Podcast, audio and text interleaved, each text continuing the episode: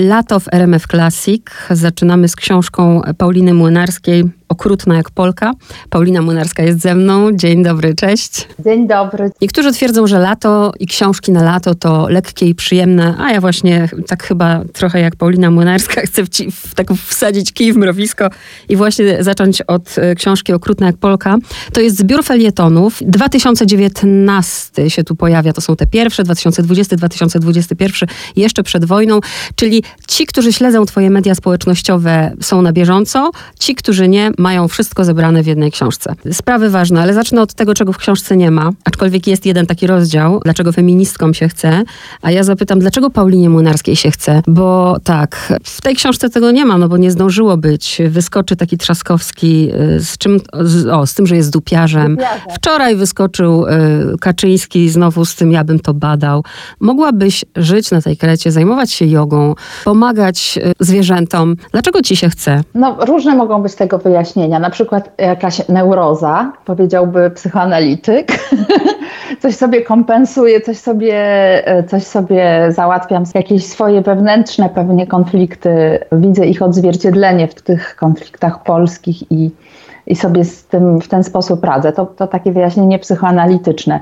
Wyjaśnienie jogiczne to by było takie, że y, po to się y, jogę praktykuje, żeby odkryć swoją prawdziwą naturę i postępować i żyć zgodnie ze swoją prawdziwą naturą. A w mojej naturze leży generalnie takie po prostu, no taka, taka trochę walka taka walka o, o, sprawiedliwość, taka walka, taka niezgoda.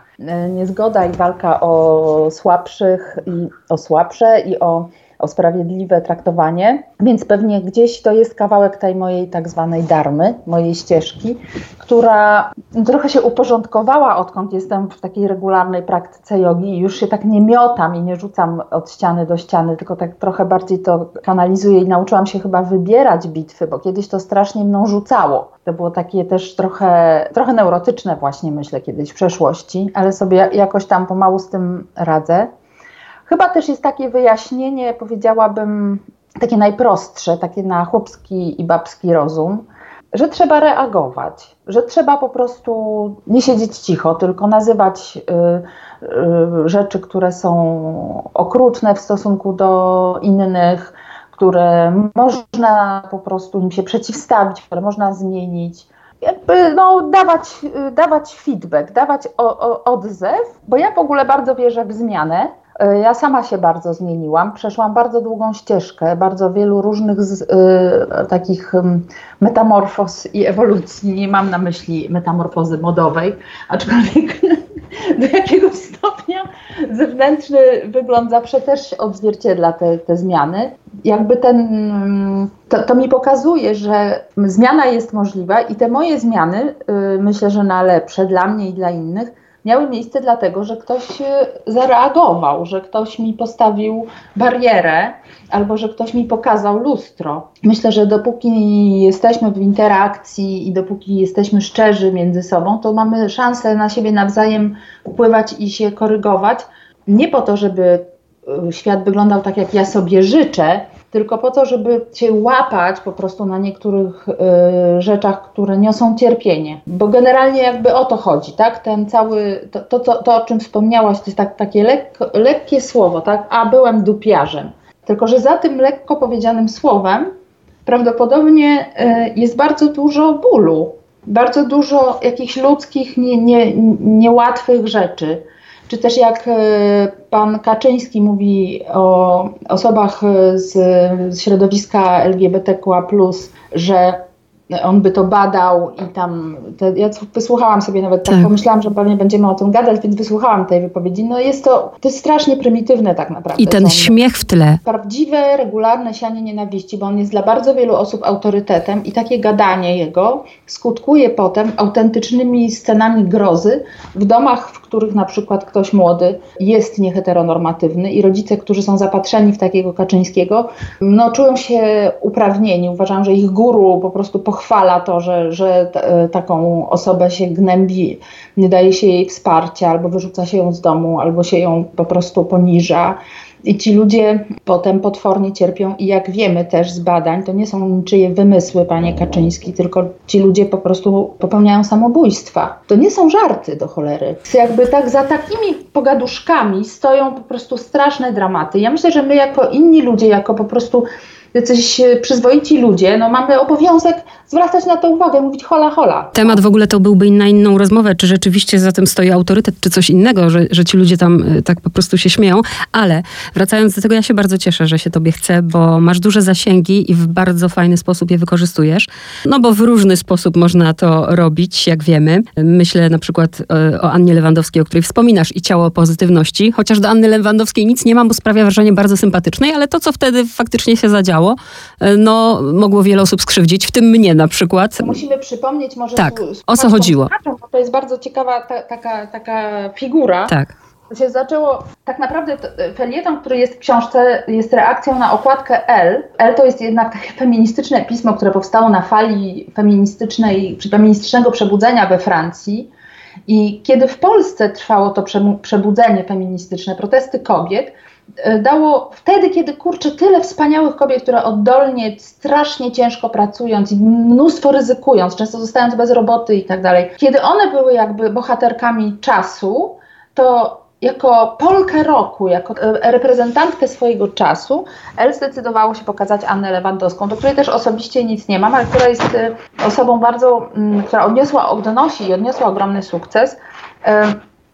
Jest osobą bardzo uprzywilejowaną i która w tych ryzykownych tematach, które kosztują inne osoby, utratę pracy, często złamanie życiorysu na jakimś etapie, no, nie zabierała głosu w sposób aktywny. To nie była ta osoba, która stała y, na barykadach y, podczas protestów kobiet i ona nie dawała swoich zasięgów, żeby tam po prostu ostro, ostro powalczyć o kobiety i wpłynąć na swoje odbiorczynie. I to się nałożyło też na taki moment, którym Anna Lewandowska, która jak wiemy jest zjawiskiem y, estetycznym, jest prześliczna, szczupluteńka, jest, jest zawodową sportowczynią, więc jest niebywale y, po prostu y, ma, no ma takie ciało greckiej bogini. Ona dla, dla, dla jaj, dla zabawy przebrała się w, taką, w takie ubranko, jakby sobie dodając bardzo kilogramów. Oczywiście spod tego ubranka, takiego watowanego kokonu, który, ona, który udawał ciało, bo on był taki w kolorze cie, cielistym. Przypominał zawodnika sumo, o. Tak, mhm. ona sobie taką jakby na siebie włożyła taki kostiumik i tam z tego stawały te niesamowicie zgrabne nóżki te na takich szpileczkach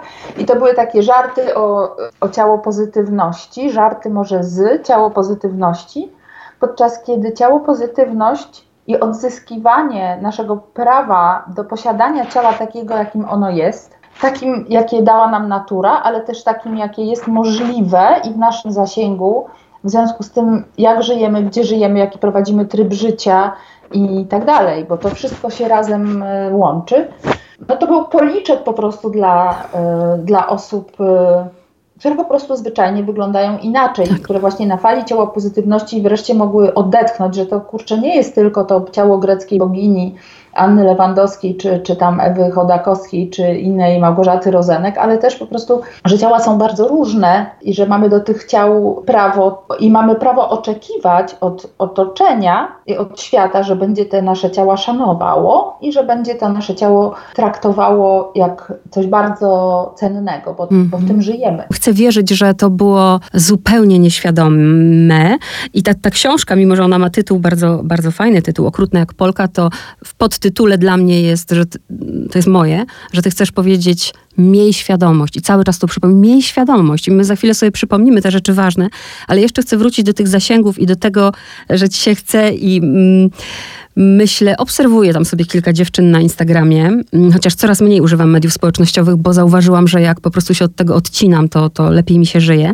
ale zauważyłam takie coś, co jest tak męczące, mianowicie, że załóżmy jakaś tam influencerka, taką nazwę, mm, nie wiem, trzyma dziecko. I ona zanim nagra to Instastory albo zanim napisze ten post, to mówi coś takiego. Tak, wiem, zaraz mi napiszecie, że źle trzymam dziecko. Tak, wiem, ta butelka nie powinna. Tak, wiem. I zanim ona przejdzie do meritum, ubezpieczy się już na to wszystko, co jej te kobiety napiszą. To jest straszne, ale tak jest. I się zastanawiam, w jednym z twoich felietonów e, napisałaś coś, czego ci bardzo zazdroszczę i chcę zapytać, czy rzeczywiście za to nie płacisz? Ty w jednym z felietonów piszesz coś takiego, jak sobie tam trolindy odejdziecie, to wiedzcie, że, że mi nic to nie robi. Naprawdę? Tak, już mi to nic nie robi.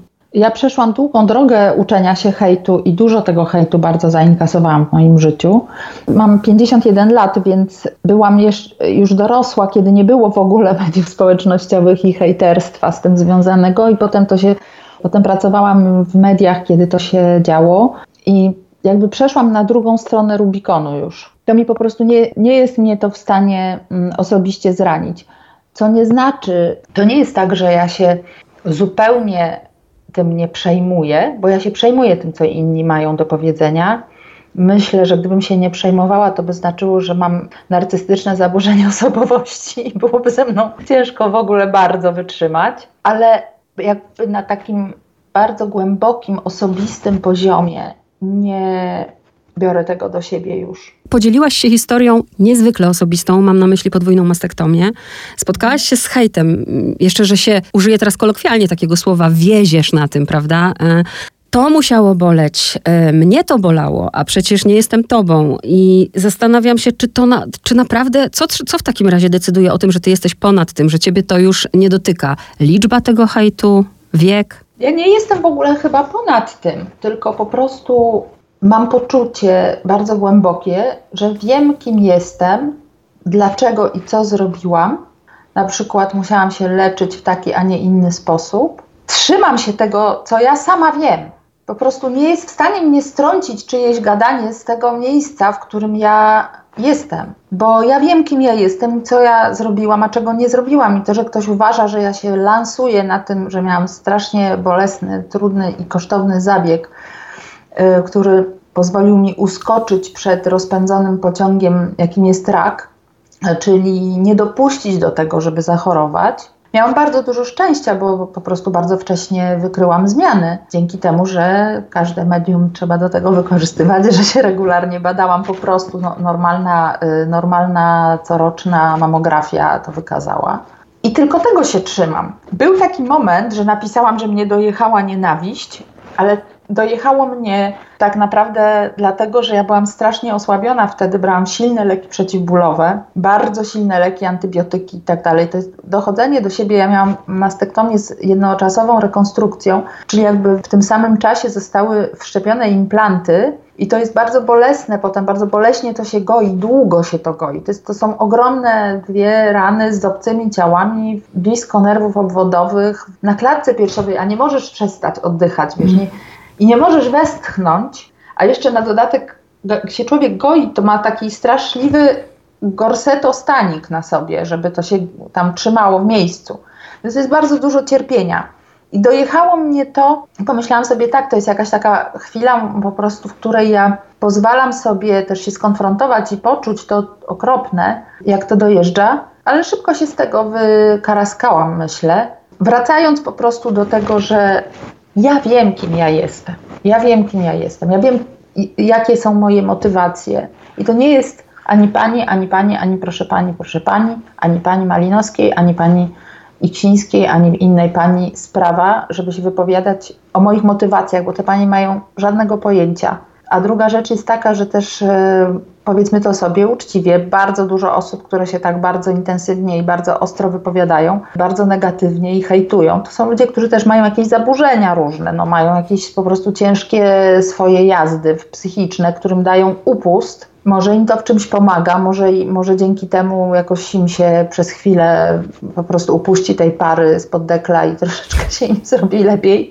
Może, może tam się odbywa jakieś po prostu, nie wiem, obniżające ciśnienie, terapeutyczne działanie, nie wiem. No, w każdym razie staram się na to tak jakoś to, to dystansować się do tego po prostu. Wątków, które mogłabym poruszyć, patrzę, że już rozmawiamy trochę a, i, i pewnie mogłabym długo, więc wybrałam sobie i mam taką misję, takie trafne jest to, że w terapii uzależnień rzeczywiście stosuje się metodę powtarzania, nie dlatego, że uważa się, że pacjent jest po prostu idiotą, tylko właśnie dlatego, że w pewnym momencie to musi kliknąć. I ty też powtarzasz to w tej książce wiele razy i to jest też niewiarygodne, że to wciąż nam nie klika. Wytłumaczenie i na tym się chcę skupić, żeby to jasno wybrzmiało.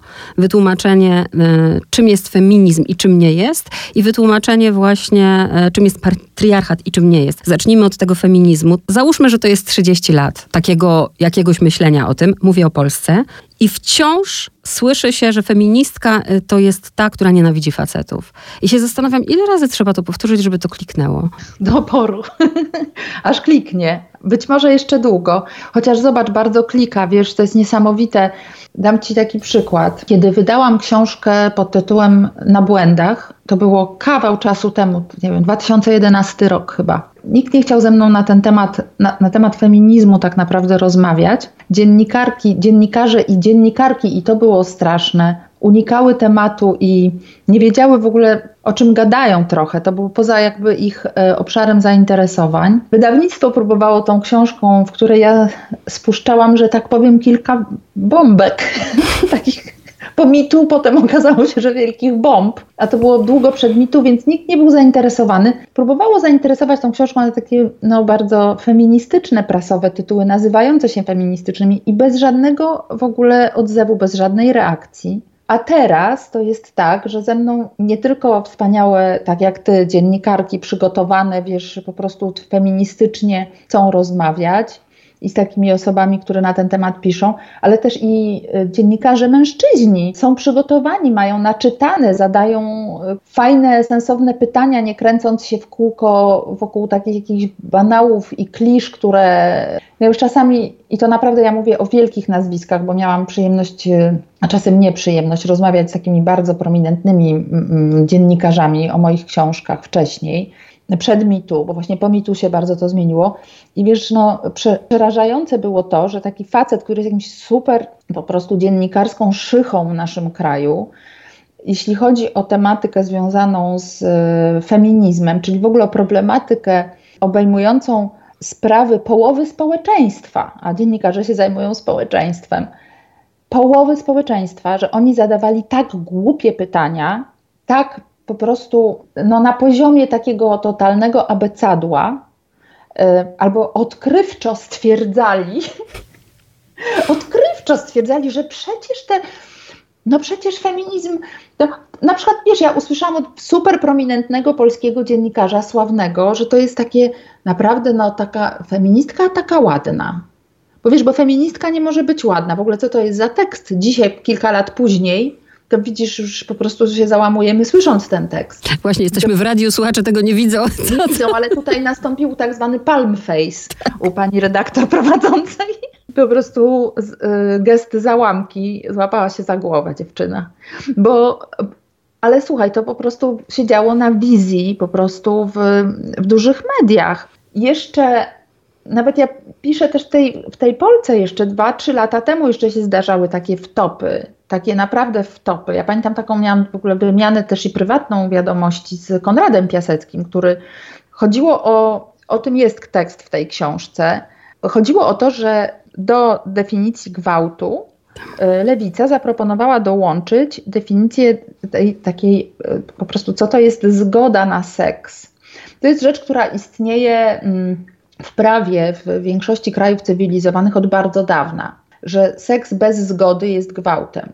W Polsce to jest ciągle tak, że nie krzyczała, to znaczy, że jej pewnie nie zgwałcił. Nie, seks bez zgody. I że ta zgoda ma być wyrażona entuzjastycznie i że ta zgoda ma być też wyrażana kilkakrotnie w trakcie taki naprawdę no, po prostu tuz dziennikarstwa zamieszcza na swoim, ich mediach społecznościowych, już nie pamiętam na którym medium to było, czy Twitter, czy tam Facebook, czy coś, że być może będzie mniej romantycznie, ale za to bezpieczniej. No, no mnie po prostu ciężki szlaczek trafił. Co to panie znaczy mniej romantycznie? Pan uważa, że po prostu, że bez zgody, że to ma cokolwiek wspólnego z jakimkolwiek romantyzmem.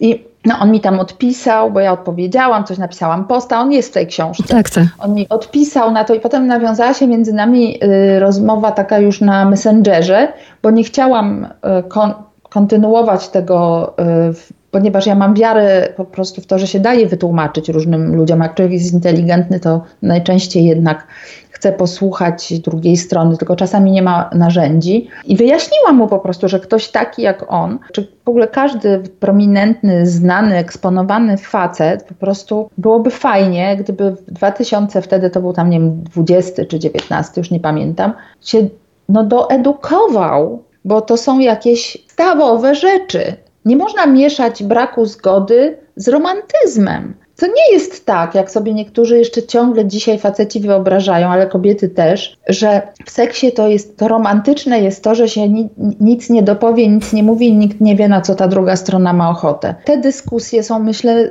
super ważne, dlatego że faceci też się zmieniają.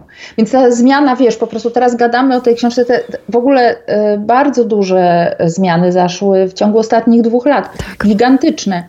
W związku z tym ja jestem optymistką. W ogóle jestem y, bardzo optymistycznie nastawiona, jeśli chodzi o zmianę feministyczną w Polsce, bo ona się dzieje w sposób niesamowicie szybki. Za wolny niż byśmy wszyscy chcieli, chciały, co jesteśmy po tej stronie, ale Naprawdę ta zmiana idzie bardzo szybko. Jeszcze ten y, słowo o patriarchacie, bo to jest też bardzo ważne i jakby chcę przejść też do, do swoich doświadczeń trochę. Mm, zazdroszczę ci. Ty napisałaś też w jednym z felietonów, że dużo dobrych rzeczy właśnie spotkało cię od kobiet. Ja mm, na razie facetów zostawiam. To najbardziej właśnie okrutne słowa E, usłyszałam od kobiet. Dlaczego o tym mówię? Że kobiety, że ty to tłumaczysz, że patriarchat to nie faceci, patriarchat to kobiety, to system. Patriarchat bardzo długo trwa. Patriarchat trwa od, od co najmniej takiej dość ustrukturyzowanej formie od y, czasów Hammurabiego. W takiej zinstytucjonalizowanej formie. Patriarchat jest wpisany w historię demokracji. Kiedy mówimy o demokracji ateńskiej i się nią zachwycamy, to bardzo rzadko myślimy o tym, że to była wyłącznie demokracja mężczyzn, że kobiety nie miały tam nic y, w tej demokracji do, do powiedzenia. Na patriarchacie jest skonstruowany cały system władzy i cały system y, wiary religijnej w naszej kulturze. W związku z tym my to mamy wdrukowane, my jesteśmy, w, my, my jesteśmy tego produktem. I wywikłanie się z czegoś, co jest tak mocno w nas ugruntowane, co na poziomie tak kognitywnym widzimy, że to jest niesprawiedliwe. Bardzo wiele osób, które się deklarują jako feministki, które deklarują walkę o prawa kobiet, jednocześnie postępuje bardzo okrutnie wobec innych kobiet. Bo my to na tym wierzchnim poziomie widzimy jako rzecz, jako rzeczy straszne. Natomiast głębinowo w nas tkwią po prostu wielkie pokłady e, pogardy dla płci kobiecej, bo kobieta jest w patriarchacie gorszym typem człowieka, jest w zasadzie bliżej gadającego, z gadającym inwentarzem, jest własnością. Wiesz, tu gdzie ja mieszkam na Krecie, moja nauczycielka greckiego, która ma lat trzydzieści kilka, powiedziała niedawno takie zdanie w czasie lekcji, musisz zrozumieć, my tutaj jesteśmy własnością naszych mężów. Mówi to wykształcona osoba, która mieszka tutaj, więc to dalej trwa. Na poziomie przekonań tego, o czym mówisz, co jest w nas od y, stuleci, ta kobieta sama siebie nienawidzi. Tak, gardzę sobą, gardzę moją własną płcią. I... Ze strachu? no wiesz, z uwikłania, mhm. ze strachu, z, z, ze zgnojenia, z udeptania i stosuję metody y, pokrętne, żeby jakoś po prostu w, w tym e, systemie, który jest bardzo krzywdzący, przetrwać i wyjść na swoje. Jestem zarazem więźniarką i strażniczką e, w tym e, więzieniu, którym jest więzienie patriarchalne, które narzuca bardzo konkretne, jasno opisane reguły i role kobietom. Mężczyznom zresztą też, bo on jest niesprawiedliwy i krzywdzi obie strony. Ale kobiety nienawidzę, jeżeli ja nienawidzę siebie i pogardzam sobą i cały czas w mojej głowie na poziomie nieświadomym toczą się takie narracje, które mnie udupiają, które mnie nieustannie e, strofują. Tego mi nie wolno, tamtego mi nie wolno. Przerzucam, projektuję na inne kobiety. W momencie, kiedy się na tyle sterapeutyzuję i wyluzuję na swój własny temat, że zobaczę że nabiorę współczucia dla samej siebie i sobie odpuszczę, to jestem w stanie zobaczyć człowieka w tej drugiej osobie. Ta okrutna jak Polka, dla mnie, a polskie okrucieństwo kobiet wobec kobiet yy, i wobec mężczyzn, i wobec dzieci, bierze się z nieprzepracowanego okrucieństwa wobec samych siebie. Tylko, że wszystkich na terapię nie, wszyscy na terapię nie pójdą. Zresztą wiemy, że to jest proces. No to w takim razie weźmy, wezmę przykład konkretny. Ty jesteś bardzo właśnie bezkompromisowa w tych tekstach. To do mnie przemawia, tylko dobra, zamyka się książkę i potem toczy się życie i to nie jest tak, że właśnie, aha, przeczytam, to tak zrobię, nie? Później y, toczy się to życie i dalej, dalej jestem w swoich nawykach i przekonaniach. Ale weźmy przykład feminatywów, o których też piszesz i przykład, który miałam tutaj y, w redakcji. Często używam na antenie y, właśnie feminatywów, mówię, że moją gościnią jest, prawda, Paulina Młynarska. No i dostaję mail od kobiety. Można to było zrobić oczywiście, nie wiem, można było zapytać. To był mail bardzo hejtujący, gdzie ja przy okazji się dowiedziałam, wiedziałam, jaka jestem niekompetentna i w ogóle i w szczególe. I, I teraz tak, co mogłabym zrobić? Ja nie zrobiłam nic. Co ty byś zrobiła, jakbyś dostała takiego maila? Od... Ciągle dostaję, a ja jeszcze sobie pomyśl, matury nie mam. Ty wiesz, co ja tam mam? Proszę cię. No to powiedz, co byś odpisała. Nic, nic bym nie odpisała. Nie spisałam się. Ja po prostu uważam, że to jest problem tej pani. Y, ona dała wyraz jakiegoś, y, no, pokazała ci po prostu, co się w niej dzieje, jakie piekło tam się dzieje. Wszystko to, co ktoś kieruje do drugiej osoby, to mówię sobie. Ona ma taką agresję w stosunku do samej siebie. Ta cała niekompetentna i w ogóle i w szczególe, co opowiedziałaś, której tam nie powinno być, ona o sobie mówi. W związku z tym to nie jest do ciebie, tylko to jest, to jest do niej. I tu po prostu wiesz, oczywiście ja odpowiadam bardzo często i odpisuję na mediach społecznościowych publicznie, bo uważam, że trzeba dawać jakby, wiesz, reakcję, dawać odpór, bo uważam, że po prostu mam, skoro już publikuję, to mam też prawo się odnieść do niektórych y, komentarzy. Niektóre w ogóle kasuję, bo czasami tam są tak obraźliwe, niefajne rzeczy. Ja nie chcę ludzi narażać, którzy czytają u mnie moje posty, żeby takie jakieś świństwa wyczytywali. I mam bardzo moderację ustawioną, taką restrykcyjną, na ba bardzo dużo słów y, obraźliwych, które, które często w stosunku do mnie padały, ale nic bym nie odpisała, bo to jest po prostu, wiesz, tymi feminatywami, no to jest właśnie taka rzecz, że w głowach wielu kobiet to, że one osiągnęły zawód, który jest nawet w języku opisywany jako typowo męski, a to co męskie jest prestiżowe w patriarchacie, to jest ich ogromne osiągnięcie. To co wy mi teraz nagle tutaj ze mnie lekareczkę robicie? Ja po to przecież tyrałam, żeby być lekarzem. Po to tyrałam, żeby być dziennikarzem. A dziennikarka? Co to jest? To jest kobiece. Kobiece fajne nie jest. Kobiece jest jakieś takie. E. Nawet kiedyś straszne to było, bardzo, bardzo mnie to zabolało.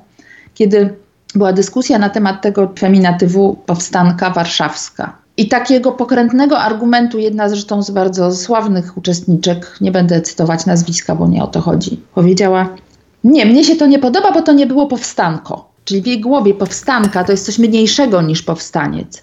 Nie, Nasz język po prostu tak strasznie patriarchalny. W greckim jest to samo zresztą. Grecki jest, ma te, z tym samym problemem się zmaga, jest bardzo taki męskoosobowy. Po prostu przyzwyczailiśmy się, to jest mózgowy nasz nawyk. Jest jeszcze taka jedna rzecz ciekawa, że lekarz a lekarka to też do końca nie jest to samo pozytywnym sensie, dlatego że te wszystkie y, strasznie ważne zawody, które powodują, że świat, y, że żyjemy dłużej, że świat jest tak urządzony, że jest nam tak wygodnie, my bardzo wygodnie żyjemy, trzeba to powiedzieć, chociaż ciągle narzekamy.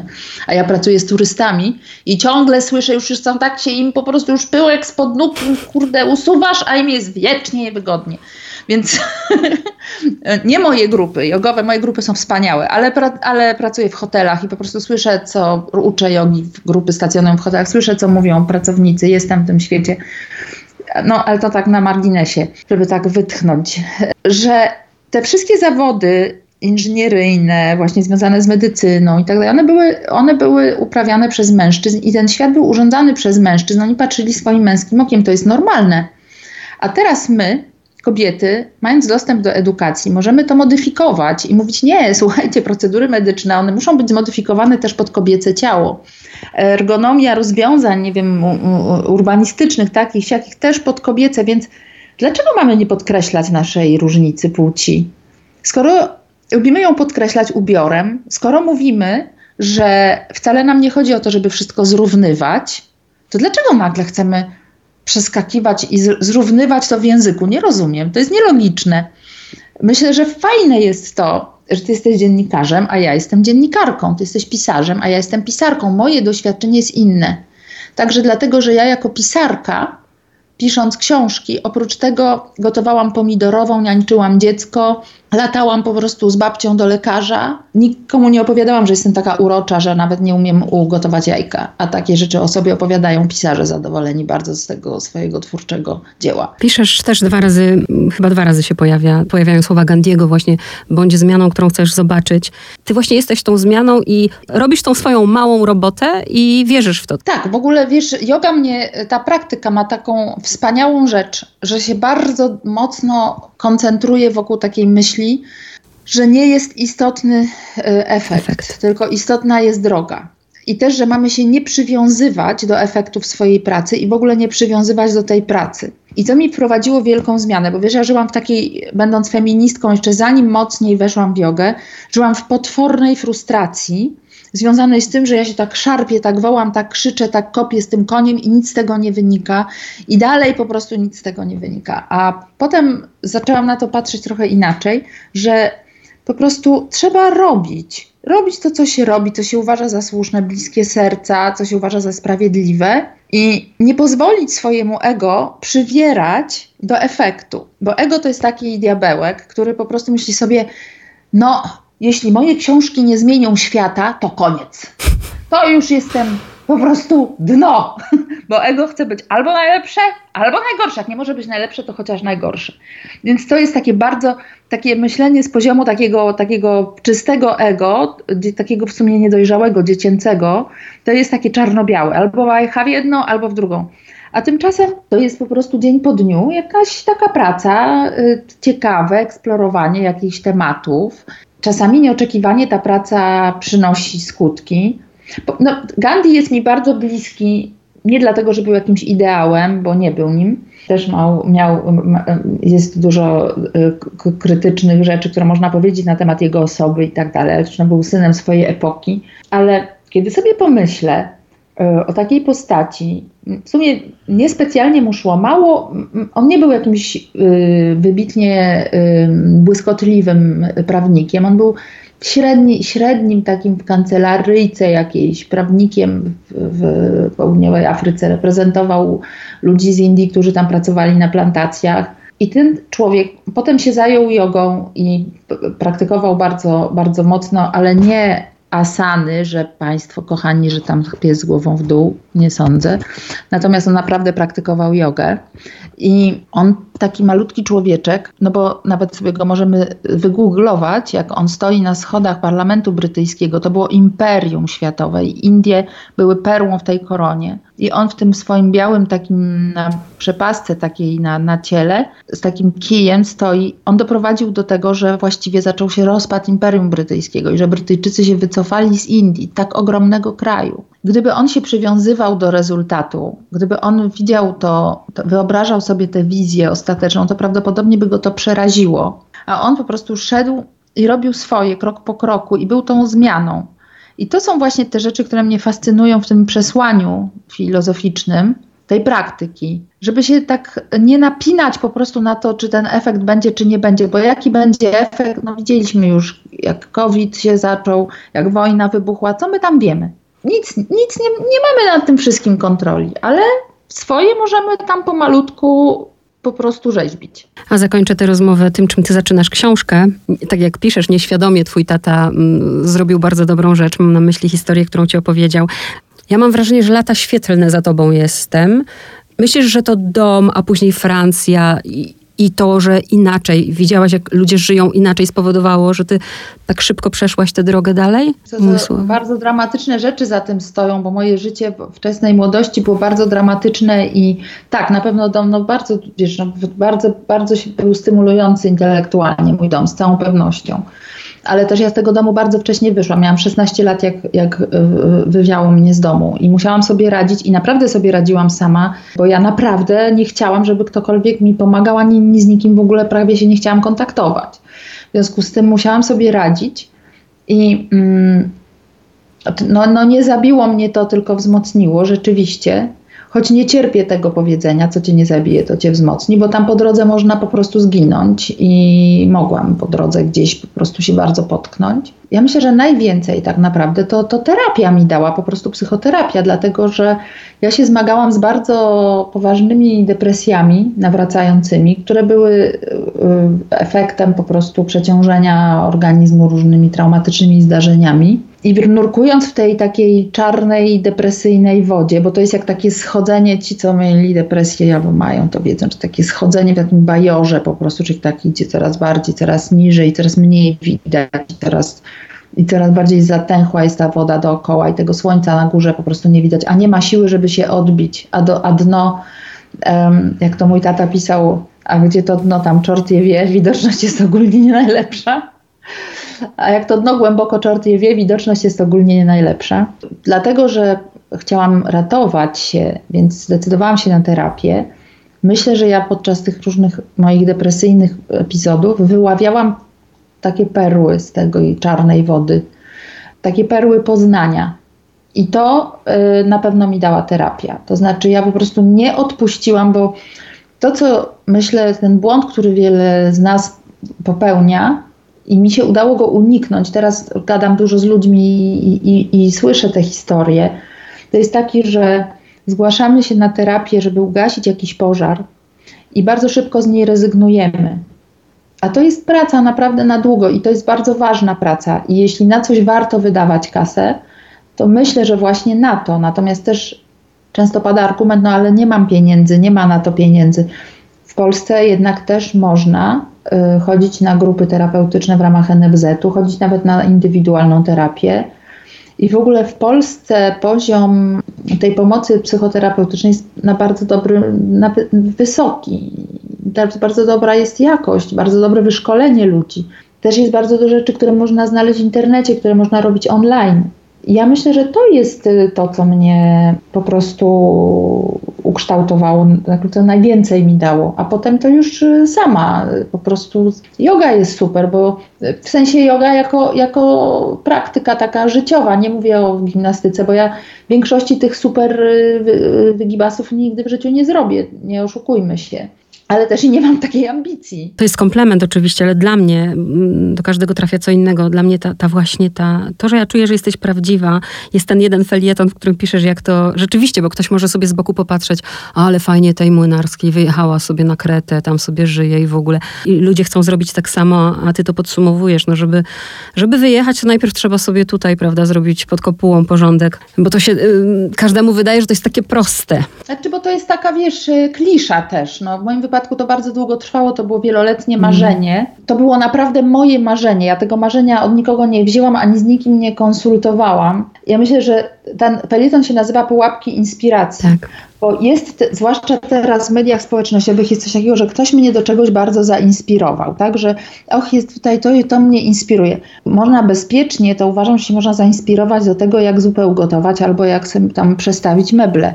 Natomiast jeżeli mam rzucić e, pracę, zmień, wprowadzić jakąś radykalną zmianę, ja wolałabym jednak, e, żeby osoby się inspirowały same sobą, a nie kimś, bo to, co jest sprzedawane na zewnątrz i to, co widzimy, ja dlatego też bardzo staram się tego w ogóle, czy mogłabym tu robić, jest tak ładnie, mogłabym robić co chwilę jakieś przepiękne zdjęcia jakichś roślin i tak dalej. No nie chcę być tym takim, tą inspiracją, żeby ktoś sobie pomyślał, że tu jest tylko tak. Bo tak nie jest, bo teraz na przykład jest sezon, ja jestem totalnie zmęczona, już dopiero się lipiec jeszcze nie zaczął, a ja już ledwo zipię, bo jest 40 stopni. Mm 25 osób grupa, tu rodzina na wakacje zjechała, tu małego chorego kota trzeba ratować, tutaj się wy, coś wywaliło, tu cieknie woda, trzeba wołać fachowca. Jak się pracuje z ludźmi w turystyce, to jest bardzo, bardzo y, lato jest tutaj takie no, wymagające, trudne i człowiek czeka naprawdę na zimę, żeby sobie odpocząć. Cudowne jest to zdjęcie, które jest w kuchni i ty właśnie tak wygląda rzeczywistość. Koty, psy, bardzo mi się to zdjęcie podoba, tak.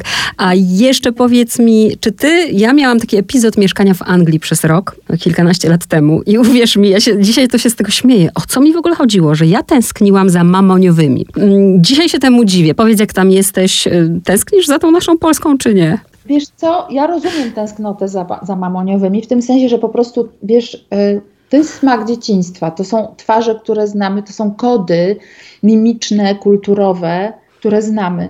Muszę Ci powiedzieć, że tutaj jest bardzo dużo pokrewieństw. Kreta w ogóle, dla, dla mnie to jest takie skalne Podhale plus morze. I tutaj ja strasznie tęskniłam, jak we Francji mieszkałam. A tutaj nie. Ja się tutaj czuję totalnie swojsko. Te kody są jakoś do siebie podobne. Tu jest więcej uśmiechu z całą pewnością i takiej serdeczności. Tu jest też więcej słońca.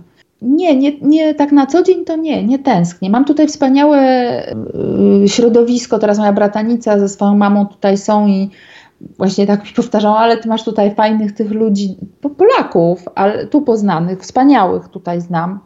Y, I my się jakoś tak, jak tak się nam zatęskni, to się spotykamy i sobie, nie wiem, zupę szczawiową gotujemy albo E, mam też tutaj przyjaciółkę, sąsiadkę, która jest z Ukrainy. Jak nas nachodzi, to sobie robimy naleśniki, bo jak wiemy, kobiety ukraińskie robią najlepsze blinczyki świata. My niestety się do nich nigdy nie, no nie da się. No to one mają coś po prostu w rękach takiego, że nigdy nikt lepszych nie zrobi niż Ukrainka. Więc Natasza przychodzi, robimy sobie blinczyki i robimy sobie e, pierogi i to są nasze chwile po prostu nostalgii. Także ale tak w ogóle to nie. Wiesz co, ja w ogóle też nie. Polska to, są, to jest też Warszawa, no bo jak tam przyjeżdżam, tam sprawy do Warszawie. Ja nie tęsknię w ogóle za miastem. Ja mieszkam na kompletnej wsi i mm, już jak jadę do Hani, która jest miastem porównywalnym do Zakopanego, to już tam mi się po prostu po godzinie w głowie kręci. Także nie tęsknię. Paulina Młynarska ma jakąś misję? Słuchaj, mam misję, żeby temu małemu kotu oko uratować, mm. bo znalazłam kota. Nowina? Nowina, nie? Nowina mhm. się nazywa. Co, co miesiąc znajduje jakieś zwierzę i trzeba je ratować. Czy ja mam jakąś misję? Nie mam chyba żadnej misji, wiesz? Nie, mam raczej mam taką misję, żeby po prostu no, żeby było ze mną, dało się wytrzymać. Zwierzęta ze mną wytrzymują super. Ludzie chyba też nie narzekają. Nie, nie, nie mam, nie mam. Wiesz co, już mi przeszło. Miałam kiedyś takie coś, że tak tutaj trzeba. Nie, w ogóle nie mam misji chyba. Bardzo dobrze, że jesteś. Dziękuję Ci za tę rozmowę. dziękuję, Tobie też bardzo dziękuję, dziękuję Państwu i jak przyjedziecie Państwo na Kretę, to bardzo proszę wspierać drobny, lokalny biznes kretańczyków, którzy mają swoje małe knajpki. Proszę, błagam, nie jeździcie tylko do wielkich hoteli, gdzie jest wszystko all inclusive. Ci ludzie tutaj muszą też coś jeść i z czegoś żyć, a robią to, co robią wspaniale. I niech... To jest moja misja. O właśnie o. chciałam powiedzieć, i mamy misję. I mamy misję. Tak, wiesz, to wspieranie, tak, tak. To jest, jeśli mogę moje zasięgi na coś takiego, to, to tak.